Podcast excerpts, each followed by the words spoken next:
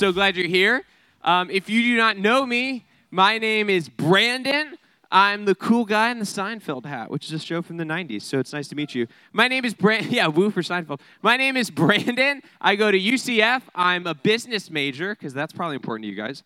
And um, I'm a junior in college, so I like to like to be in college. College is cool. So this week, we're going to actually be starting a new sermon series. Can anyone tell me what we just finished talking about? What's up, DJ? Jesus, right? We started, we were talking about who Jesus is, and we talked about the gospel a lot, right? Can anyone guess from this big phrase of words up on the screen what, what series we're talking about next? What's up, Javen? You think it's Live It Out? You know what? That hint, that I don't know why you're thinking that. That's kind of crazy because yes, that is exactly what we're talking about. We're talking about Live It Out, the book of Philemon. So this week we're going to be in the book of Philemon. So in Philemon chapter 1. Uh, so the memory verse we're going to have for today is James chapter 1, verses uh, 22. And it's this it's be doers of the word and not hearers only, deceiving yourselves. So it, that is James chapter 1, verse 22 be, but be doers of the word and not hearers only, deceiving yourselves. So today we're going to talk about living out the gospel doing what, what Christ commands us to. A little bit of the background of Philemon, as you'll see if you turn to it, it's the shortest book in the whole Bible. Literally one page, literally one chapter, super, super tiny. I think Titus is the only other book that's close to as small it is. But so Philemon is, is super, super small. What? It's, there's a book smaller? No, there's not. The Old Testament? Oh, yeah, in the Old Testament. Well, in the New Testament, Philemon is super small. And so, anyway, has anyone ever read a whole book of the Bible? Raise your hand. If you read from start to finish in one sitting, just sat down and read through an entire book of the Bible. First John, second John, third John. Yeah, okay. Well, you know what? By the end of today, everyone's going to be able to raise their hand and say, I have, because we're going to read Philemon, and it's so short, so you'll be able to do that. And before we do, Philemon, this is a personal letter from Paul to a person named Philemon. So, kind of the pur- purpose about this is Philemon's a wealthy Christian from Colossae, and he has like a house church, right? It's a church that meets in his home. So Paul writes this letter to him, and actually, there's a there's a whole story that takes place within this letter that we'll read and kind of summarize afterwards. So it'll be a little different than usual. So right now we're in Philemon, uh, chapter one, all of chapter one. Okay, so let's go ahead and get started at Philemon, chapter one, verses one through twenty-five. Paul, a prisoner for Christ Jesus, and Timothy, our brother. To Philemon, our beloved fellow worker, and Apphia, our sister, and Archippus, our fellow soldier, and the church in your house. Grace to you and peace from God our Father and the Lord Jesus Christ. I thank my God always when I remember you in my prayers because I've heard, I hear of your love and of the faith that you have towards the Lord Jesus for all of the saints. And I pray that the sharing of your faith may become effective for the full knowledge of everything good that is in us for the sake of Christ. For I have derived much joy and comfort from your love, my brother, because the hearts of the saints have been refreshed through you. Accordingly, though, I am bold enough in Christ to command you to do what is required. Yet for love's sake, I refer to appeal to you. I, Paul, an old man, now a prisoner, also for Christ Jesus, I appeal to you for my child Onesimus, whose father I've become in my imprisonment. Formerly, he was useless to you, useless to you, but now he is indeed useful to you and me. I am, I am sending him back to you, sending my very heart. I would have been glad to keep him with me in order that he might serve me on your behalf during my imprisonment for the gospel, but I prefer to do nothing without your consent, in order the goodness might not be by compulsion, but of your own accord. For this perhaps is why he parted from you for a while, that you might have him back forever. No longer as a bondservant, but more than a bondservant, as a beloved brother, especially to me, but how much more to you, both in the flesh and in the Lord. So if you consider me your partner, receive him as you would receive me. If he has wronged you at all or owes you anything, charge that to my account. I, Paul, write this with my own hand. I will repay it, to say nothing of you owing me even your own self. Yes, brother, I want some benefit from the Lord. Refresh my heart in Christ. Confident of your obedience, I write to you, knowing that you will do even more than I say. At the same time, prepare a guest room for me, for I am hoping that through our prayers I'll be graciously given to you. My fellow prisoner in Christ Jesus sends you greetings, and so do Mark. I'm going to I'm going to say these names wrong Aristarchus, Demas, and Luke, my fellow workers. The grace of the Lord Jesus Christ be with you, be with your spirit. Woo! Okay, okay, guys. So if you've never before, you just read a full book of the Bible right there. So now we're gonna we'll pray and we'll talk more about it. Thank you, God, for today and many blessings. Thank you for allowing us to, to read the word which is from you, God. Allow it, us just to understand it, to learn the message that you've laid out for us. Allow us to dive deeper into the gospel and learn more about you. In Jesus' name we pray. Amen. Okay, so before we get into a little bit of an illustration about this, what I first want to do is kind of give you a little plot summary because a lot just happened, and I want to make sure you understand as we go through. So, this all takes place for Paul. Paul's in Rome and he's writing a letter. And he's, and he's writing a letter to this guy named Philemon. Philemon has a house church and he has people meeting in this church. But Philemon also has servants. And one of his servants, we believe, ran away from him. We don't know if they stole something, but we, we think that probably he did. So this servant ran away and went, and his name was Onesimus. And he found Paul. Now, when the servant found Paul, Paul was Paul was talking to the servant, and the servant actually became a Christian. He accepted Christ, he, he accepted the gospel, right? He became a Christian. He started doing a bunch of good things with Paul. But Paul said, Listen, you got to go back. You got you to go back to your master who you ran away from, who you stole from, possibly, and you, you need to go back to him. But when you go back to him, I'm going to write you a letter.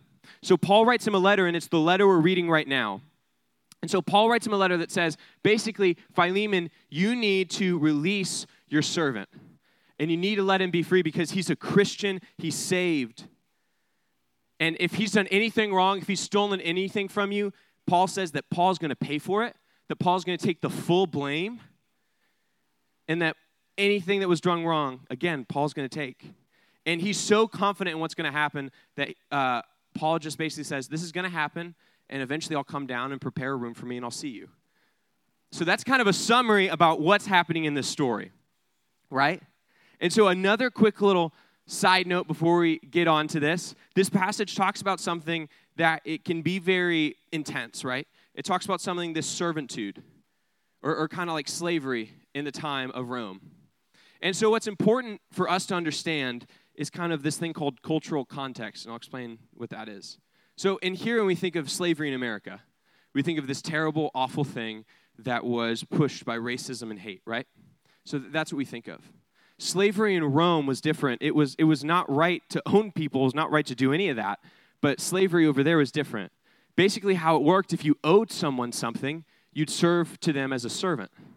And so you would work until you've paid off what you've owed, and that was through servitude. But it could also have been that Onesimus was born into this and he had to work to pay off so he could be free. So, just, just to clarify, in this passage, we'll see how it's saying that slavery is wrong, how we're all equal in the eyes of God and how God corrects that, but that's just kind of a side note if you see that here.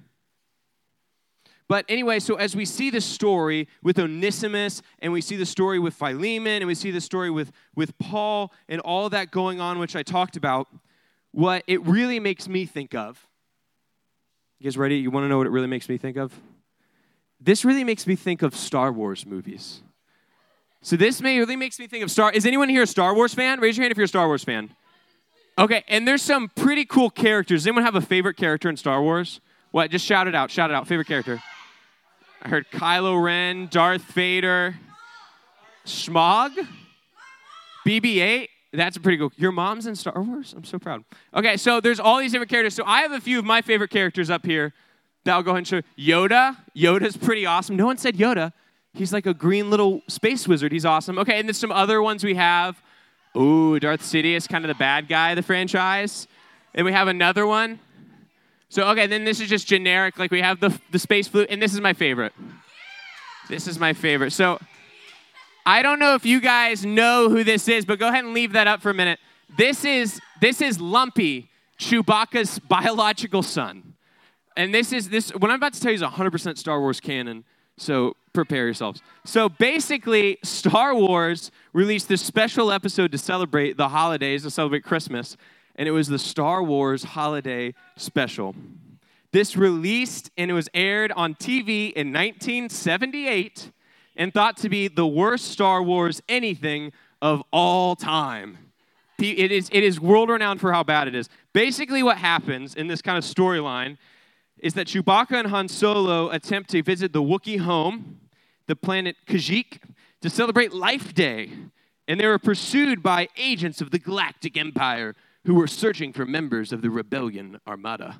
Right? And basically, what happens in this journey, in this trip with Han Solo and Chewbacca, is they, they get chased by by the, by the Empire, right, who's trying to take them down, and they go visit Chewbacca's family to try to hide out. And when they visit Chewbacca's family, we meet Lumpy, who is Chewbacca's child, which is hilarious to me. And basically, what happens in this story is that Lumpy, Lumpy defends his entire family. Actually, is what happens in the story. We see that we see that the, the, the, the evil clones or the evil stormtro- stormtroopers. Sorry, sorry, sorry, stormtroopers.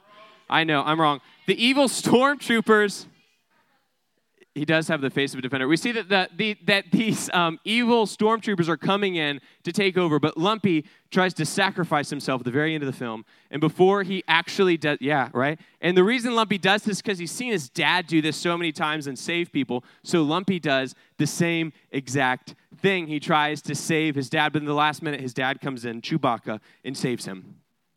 So if you want to see this, you can see this on Disney Plus. They just released it 2021. Yeah, you can, so you can look it up. But this movie is terrible. This this this this movie is off, awful. But but but within this movie, we see something really really cool, which is something that we are Christians are called to live by.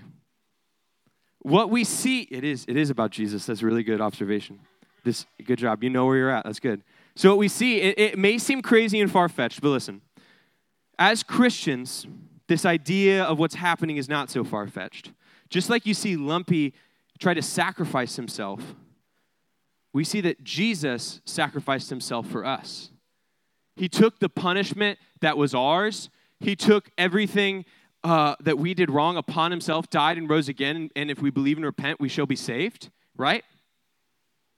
And then he calls us to live out the gospel like he did. He calls us, just like Lumpy tried to sacrifice himself because he saw his dad do it so many times, we're called, just as we see Jesus take on things that weren't his, move on for the good, fight for the good, we're called to follow him too. And we're called not just to believe in the gospel, but to follow the gospel as an example in our lives all the time. And so today, what we're going to talk about is living out the gospel. And we do this in a, in a few ways, but the first point, and probably one of the most important points of the night, starts on point one is this that if we want to live out the gospel, we have to rely on the gospel. If we want to live out the gospel, we have to rely on the gospel. So go to Philemon chapter 1, verses 1 through 7. It says, Paul, a prisoner for Christ Jesus, and Timothy, our brother. So wait, pause right there. Did you see line one? It says, Paul, a prisoner for Christ Jesus, and Timothy, our brother. So, Paul, when the servant runs away to seek someone for help, goes to Paul. And Paul, as we see in this letter, is a prisoner for Christ Jesus. He, he doesn't just write this to sound cool or like a cool thing to say. Paul is physically, literally, and actually in prison in shackles when he's writing this. So Paul is imprisoned, he's a prisoner right? And he's actually going through this. And the servant comes to get help from Paul. And you, you would think, like, man, Paul's in prison and he responds such a positive way, but wait, there's, there's some more. If we go to 1 Corinthians 11 24 through 25, we actually see some more details about Paul's life. Not just that he was in prison, but also this. Five times he says, I received at the hands of the Jews the 40 lashes less than one and 40 lashes is supposed to be the one to kill you, so 39 is less than one, was one less than death. Three times I was beaten with rods. Once I was stoned. Three times I was shipwrecked. A night and day I was adrift at sea, on frequent journeys, and dangers from rivers, and dangers from robbers, dangers from my own people, dangers from the Gentiles, dangers in city, dangers in the wilderness, dangers at sea, danger from false brothers, and toil and hardship through many sleepless nights, and hunger and in thirst, often without food, and cold and exposure, and apart from all other things. There's the daily anxiety and pressures on me for all the churches. So Paul is going through a lot. So he's had all of this happen in his life, and now he's in prison for preaching the gospel of Jesus Christ. He, did, he, didn't, he didn't commit a crime like rob or do anything like that. He was just being a Christian and sharing his faith, and so they put him in jail for that. But still, Paul responds like this Grace to you and peace from God our Father and the Lord Jesus Christ. I thank my God always when I remember you in my prayers because I hear of your love and faith that you have towards the Lord Jesus for all the saints. And I pray that the sharing of your faith may become effective for the full knowledge of everything good that is in us for the sake of Christ. For I've, you listen to this, for I've derived much joy and comfort from your love, my brother, because the hearts of the saints have been refreshed through you. So, Paul, who's going through these terrible, terrible things, He's having a good attitude, saying that he's, he's joyous, that he has reason to have joy. He's praying for other people as he's going through this. And we think, how in the world does this happen?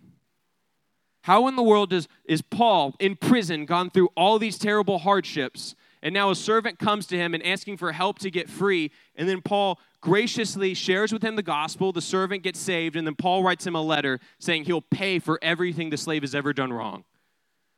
How does Paul, when he's at such a low point, continue to move forward and do these things that seems uh, just amazing and almost supernatural? It's this Paul is relying on the gospel the entire time. If we read this passage, it's talking about how he's praying, he's thanking Christ, he's, re- he's relying in God's love. We see that because Paul is trusting in the gospel, he's ever able to have this supernatural endurance. He's able to follow all these things God wants him to do. It's a lot like this. If a scuba diver is told, a scuba diver is told to go underwater and go way down below the water, well, let's just say that scuba diver says, okay, I'll do that. You want me to go underwater, pick up this thing from the bottom of the water, and bring it up to you, right? And it's like at the bottom of the ocean, just say. And so the scuba diver jumps out without a mask, without any oxygen, and tries to swim to the bottom, but he can't, and he keeps coming up. He's like, I can't do it. You're like, yeah, of course you can't do it. You're supposed to put on an oxygen mask. You're supposed to, you're supposed to use that so you can breathe underwater and go down. Just as silly as that sounds for the scuba diver to try to do that with oxygen is like us trying to live the Christian life without the gospel. See, if we ever want to have any opportunity or any ability to do these good things for God, we have to first be saved because we're messed up people. We're sinners. The only reason Paul's able to do this and fight through this and rely on God in this hardship is because he believes and trusts in the gospel.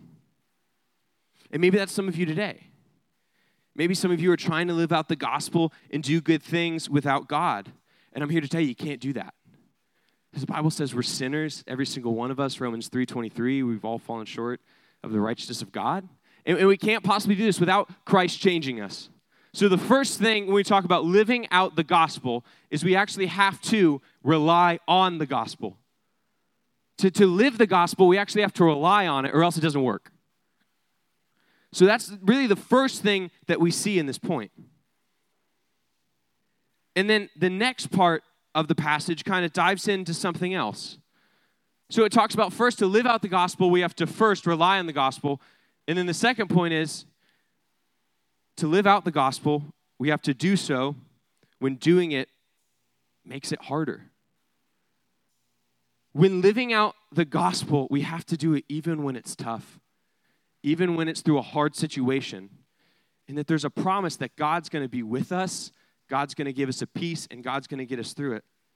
So we're called to rely on the gospel, but we're also called to live out the gospel even when it's really hard. We see Paul's already in prison, he's already beaten, Paul's in a situation, and you're probably thinking, how in the world can Paul's situation get worse?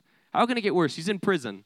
He's at the lowest of low. How can it get worse? I can tell you one way his situation can get worse. Paul can decide to help someone who's a runaway servant, which means that they're running away from basically the police at the time. So someone who's, who's, who's, who's running away, who's committed a crime, possibly stolen. Paul could help them out, then convert them to a Christian, and then have them share the gospel. Because think about it Paul's in this prison because he shared the gospel, right? And now what is he doing? He's sharing the gospel more, and, and then he's having this person go out and share the gospel with more people. So Paul is doing another step that seems kind of crazy we see Paul saying, okay, um, I know that I'm in a really bad situation, but, and I know that by following through the gospel, which is to make disciples and share the gospel, that it could put me in a worse situation. But you know what? I'm going to live out the gospel anyway. How does he do that? Well, let's read the passage. In verse 8 through 16, Accordingly, though, I am bold enough in Christ to command you to do what is required. Yet for love's sake, I prefer to appeal to you. I, Paul, an old man, now a prisoner, also for Christ Jesus, I appeal to you for my child Onesimus, whose father I became in my imprisonment. Formerly he was useless to you, but now he is indeed useful to you and me. I am sending him back to you, sending my very heart. I would have been glad to keep him with me in order that he might serve me on your behalf during my imprisonment for the gospel. But I prefer to do nothing without your consent in order that the goodness might not be by compulsion, but out of your own accord. For perhaps this is why he pardoned you for a while, that he might that you might have him back forever, no longer as a bondservant, but more than a bondservant, as a beloved brother, especially me, especially to me, but how much more to you, both in flesh and in the Lord. So mic drop right here, right? Paul's in prison and he starts this passage with a command. He's telling Philemon, You're to release your servant even though he might owe you a debt, even though technically under, the, under this Roman authority, even though it might be wrong, he, he's, he's your master, he owns you, but you have to let him go. Paul is in no position of power, no position of authority, but he's speaking with it. Why? Well, let's keep reading. It's because Paul is relying on the gospel and believing in God and knowing what is right and following through with the scripture. Paul also here, he's an apostle right? So he kind of has this ability to command Philemon. He also led Philemon to Christ. He, he, he shared with him the gospel. But instead of commanding him, instead of doing these things, Paul wants to do so out of love. So he's sharing the gospel even when it's tough, and he's doing so out of love. He's living out the gospel even when it's tough, even when it could get him in so much trouble. And instead of being really quick about it, instead of being kind of really harsh about it, he's being kind and loving and patient. And then we see in verse 10, it says, I appeal to you for my child Onesimus, who father I became in my imprisonment. Formerly, formerly he was useless to you, but now he's indeed useful to you and me. So, here, real quick, just to understand what this passage is saying in 10 and 11, basically it's just saying Onesimus got saved. When Paul's saying, I became his father, it's kind of like his spiritual father, right? He, he got saved and accepted the gospel. That, that's what he's saying. But then he, he keeps on and says some stuff that's pretty interesting. He says, I'm sending him back to you, sending my very heart. I would have been glad to keep him with me in order that he might serve me on your behalf during my imprisonment for the gospel. But I prefer to do nothing without your consent in order that the goodness might not be by compulsion, but of your own accord. So, right here, Paul says, So this person that's helping me share the gospel while I'm in prison, I'm going to send back to you so that you can free him, you can do the right thing. So, we see here too, Paul's making a sacrifice. Onesimus is helping him share the gospel. He's helping him do all these things. But Paul says, you know what? I'm sending him back to you because this is what the gospel wants me to do. Onesimus needs to get right with you before he does anything else. Even though that's tough, even though it's going to put me in a harder position, I'm going to send him back. Even though that Philemon could be really mad and, and, and tattle on Paul for what he's doing, Paul doesn't care. He's following through with the gospel. Paul here is again living out the gospel even when it could make his situation worse or more difficult. I mean, think about it. If they catch Onesimus, a runaway servant, and find this letter that Paul wrote, they could punish Paul for helping him, punish Paul for trying to spread the gospel more. Philemon could just refuse to do anything. But he keeps doing it because he knows he needs to live out the gospel. So for us, I want you to think about it. Have you ever been in a situation where living out the gospel would make the situation you're in a little bit tougher, but you know it's the right thing to do. I want you to think about it in your head. I, I know for me, that's been the case. There's been cases where I know if I'm to live the gospel, if I'm going to live kind of a Christian life, if I'm going to do the right thing that God wants, that that's going to make my situations harder. One th- situation I can think of is, is my best friend. My best friend growing up, he's, I, I loved him to death like a brother. His name was Marlon. He was my neighbor. We met because my mom told his mom to pick me up from school. I never met the kid nor his family. And I just got in their car because my mom proved it and made sure it was safe and there was there were precautions taking place but anyway so i, I met i met him for the first time we became best friends. I became best friends with marlon um, still to this very day we're, we're really good friends. I, I, again i love him like a brother. But um, me and marlon started to kind of drift apart a little bit because I, I, became a christian when i was 12 and when i knew him.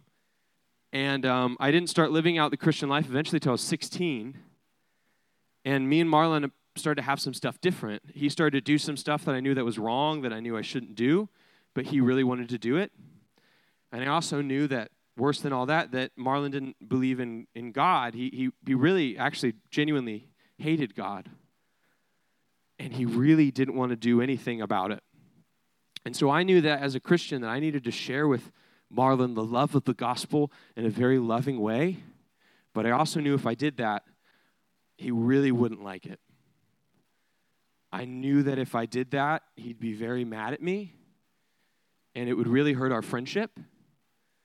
But I still did it, not because I'm some great person, but because I, I felt God's conviction like I had to. And it really hurt my friendship with him. We stopped hanging out as much. We stopped being able to do stuff because he was, he was really upset that I didn't agree with him, and he was really upset that I was a Christian he, he met with me and Mike for a while, and he, he, he really got to the place where he almost actually became a Christian, but then he actively said, I'm going to hell, and I'm okay with that. And um, he, he's, he's genuinely really not, but he's convinced himself that. But I say that to say that I knew sharing the gospel with my best friend would put me in a weird situation with him. I knew it would put me in a weird situation with his family, and it would make me a lot more bored because I wouldn't have my best friend to hang out with, and it would really hurt me because I knew he wouldn't really want to be my friend anymore but I knew that was the right thing to do. See, sharing the gospel and living out the gospel is the right thing to do. God will give you a peace about it. I, I, have a peace about it. I knew that I did the right thing and that God's with me because of it. And hopefully, one day, because of that, maybe Marlon will become a Christian. But God's given me a peace, and God also lets me know, yeah, you, you followed what I wanted to do. So it might have put me in a worse situation, but God gave me a peace that got me through that. But my challenge and what I'm telling you guys is that sometimes you're going to have to share the gospel, or sometimes God's going to want you to share the gospel, and it's going to be hard. It's going to be hard to do. But ultimately, we, we can do it because God has such an amazing power, such an amazing love, such an amazing strength that fuels us and lets us do that. It talks about Philippians 4 7, or it starts in 4 6. Have anxiety in nothing, but in everything have prayer and supplication, and the peace of God will guard your hearts beyond your understanding. So you may not know why these things are happening, but, but God will protect you and guide you. So we see that to share the gospel, we have to rely on the gospel. And we also see that we have to do so even when it's really, really hard. But if we do, God's going to give us such a peace. Just like in this passage, Paul could say it with such confidence and such strength and such love. Why? Because he was a Christian, and God will allow you to do these things out of his heart. It might be tough, it may lead to bad results, but God will always be there for you. God will always love you through it. God will always give you a peace. So we're called to live out the gospel. Just like I said, we rely on it. We do so even when it's hard. And kind of the final thing, or our third point about living out the gospel, is that it calls us to do more than you need to. We're called to live out the gospel. We're called to do so when it calls you to do more than you think you need to do. What do I mean by that? Well, let's go back to the scripture, verses 17 through 20. It says, So if you consider me your partner, receive him as you would receive me. If he has wronged you at all or owes you anything, charge that to my account. This is Paul talking about Onesimus's owings in his account. I, Paul, write this in my own hand. I will repay it. To say nothing of your owing me, even yourself. Yes, brother, I want some benefit from you and the Lord. Refresh my heart in Christ what this passage is saying. So if you consider me your partner, so Paul's saying that, hey, listen, if you think I'm your friend, receive Onesimus, re- receive this person who's done you wrong and run away from you and maybe stolen from you as if you would receive me. So treat him just like you would treat me. And then in verse 8, he says, If he's wronged you at all or owes you anything, Paul says, if he owes you anything, charge that to my account. So if he owes you anything, I'll pay all of it. He's talking financially there. And then he says this I, Paul, write this with my own hand. See, commonly Paul had scribes and people write it for him. But then Paul came along, he had a scribe write this, and then Paul started writing, and he let him know. He said, I, Paul, write this with my own hand. I will repay it to say nothing of you owing me, even your own self. So Paul's writing with his own hand, showing, okay, I'm telling you this is a contract. I owe you anything that he owed you. And then he also kind of roasts him a little bit here and says, not even to say of you owing me even yourself. That's because Paul shared the gospel with him. Yes, brother, I want some benefit from you in the Lord, refresh my heart in Christ. Basically saying, do the right thing. Paul had already done more than he had to do. He's in prison, but he still helped Onesimus by sharing the gospel with him. And then what Paul did is he wrote a letter to Philemon to free him, and then he offers to pay back anything that Onesimus owes, literally anything that he owes. Paul did not have to do that. Paul in this passage goes above and beyond what he had to do. But honestly, we see that he really takes it a step further that says, Receive him as you'd receive me. So Paul's saying, just like I'm your friend, see him the same exact way. Onesimus was a servant. Onesimus was someone that Philemon, technically in this world, had owned. But Paul said, don't see him like that. See him as you'd see a friend. Why? Because he's a Christian. The Bible always, always tells us to treat everyone equally, to see them equally under the cross, to see them equally as people. And anytime anyone is put as not a person or less than, that is wrong and that is a sin. And what Paul is making so clear here is that we love everyone and treat everyone equally. But Paul's also saying that you have to do more than you think you're going to have to do. And we say, why, why do we do this? Well, well, why do we do more than we think we need to? Why, why let's say, when, when someone needs help crossing the street, do I also give them a ride to work? Or why, when a classmate says, hey, can I borrow a pencil? I say, no, no, no, you can also keep that pencil. Do two little things like that. Why do I do that? Why, when someone wrongs me, do I forgive them and then I continue to help them and be their friend? Well, we do that because of one reason because Jesus Christ did so much more for us than we deserved, than we owed, period. Jesus was perfect. He lived a perfect life. He was with God forever in heaven because he was God. So Jesus is God. He's been in heaven for eternity, and he came down and lived a perfect life. He, he, he being fully God became fully man and lived this life where now he was hungry, now he was thirsty, and he lived it perfectly, and he died the most excruciating death possible, and he took the full weight of our sin on the cross. He never did any sin, but he took all of our sin. Says, He who knew no sin became it. He took all of the sin and he died and he rose again and said, If you believe in me, if you confess that Jesus is Lord, right? It's what it says this through the scripture, Romans chapter 10, verse 9. Because if you confess with your mouth that Jesus is Lord and believe in your heart that God raised him from the dead, you shall be saved. That we can be forgiven of everything and now, not only are we made right with God, but when we die, when we believe in that, we get to go to heaven and be with God and just worship Him in His glory forever. So, not only did Jesus pay the debt for us, because Jesus just paid the debt for us and said, okay, now you're, now you're right with God, now you're just in this neutral stage, now you have to work your way up. He could have just done that, but that's not what He did. He paid everything for us, made us right with God, and made us right with God forever if we believe in Him because of the gospel, because of everything that Jesus did for us, we're called to follow his example, to live out the gospel. And really, in this passage, we're supposed to be like Paul. We're supposed to be someone who's forgiving, who's loving, who's relying on the Lord, who takes someone's punishment for them and, and gets through these hard times relying on God. But really, if we think about it, we're, re- we're, we're not Paul. We should be, but we're not. In this passage, we're closest to Onesimus. We're just, we're, we're, we're, a servant. We're a slave to sin. We've, we've done wrong. And we've run away from heaven. We've run away from our home. But then Jesus is there. Paul, in this case, takes on kind of like a Christ like role, even though he is a sinner. He needs God grace. In this particular passage, Paul really kind of takes on Jesus' kind of role here in a, in a kind of a metaphorical sense. And Paul says, you know what? I'm going to I'm going to pay what you owe. Just like how when we run away from heaven, Jesus says, I'll pay what you owe. And just like Paul gave a letter that Onesimus could take back to his master and he could be okay because his master would see Onesimus as Paul because of everything Paul had done. Now we go back home to God if you believe in the gospel because of what Christ has done by dying on the cross and rising again and repenting and believing him. God won't see you, he'll see everything that Jesus did for you. And so that's the gospel, and that's the beautiful thing. So we're called to live out the gospel, but remember the first point before we can do any of that, we have to rely on the gospel. And before we have to rely on the gospel, we have to believe in the gospel.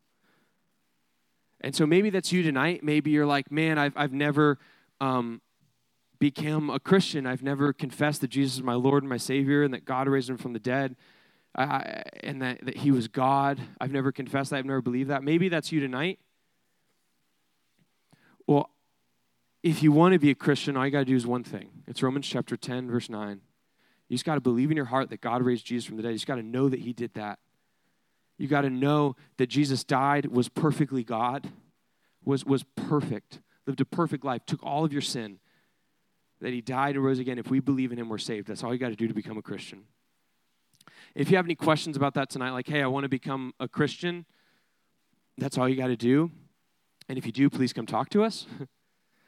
and if you have any questions about what a Christian is, how to better live out the gospel, or any of that, please come up and talk to us. And so, right now, what we're going to do is we're going to break up into groups. We're going to talk about this passage. We're going to talk about how to live out the gospel. And then we'll have a really good rest of the night. So I'm just going to go ahead and pray. Thank you, God, for today and many blessings. Thank you for every single person in this room, God. Allow every single person in this room to know that they are loved by you, God, that they are here for a purpose, they're here for a reason, they're not a mistake, they're not an accident. God, they're here just to bring you glory. I thank you for every single person in this room, God, and I thank you for the gospel. I pray if anyone in here is not a Christian, they'd believe in you tonight, they'd confess tonight. They'd, they'd, they'd come home, they'd realize they'd come running with that letter, realizing that now they're free. Now, now, now we're seen with the deeds of Christ, not with the deeds of what we've done. Bless this conversation and bless this day, Lord. We love you and praise you and worship you, God. In Jesus' name, pray.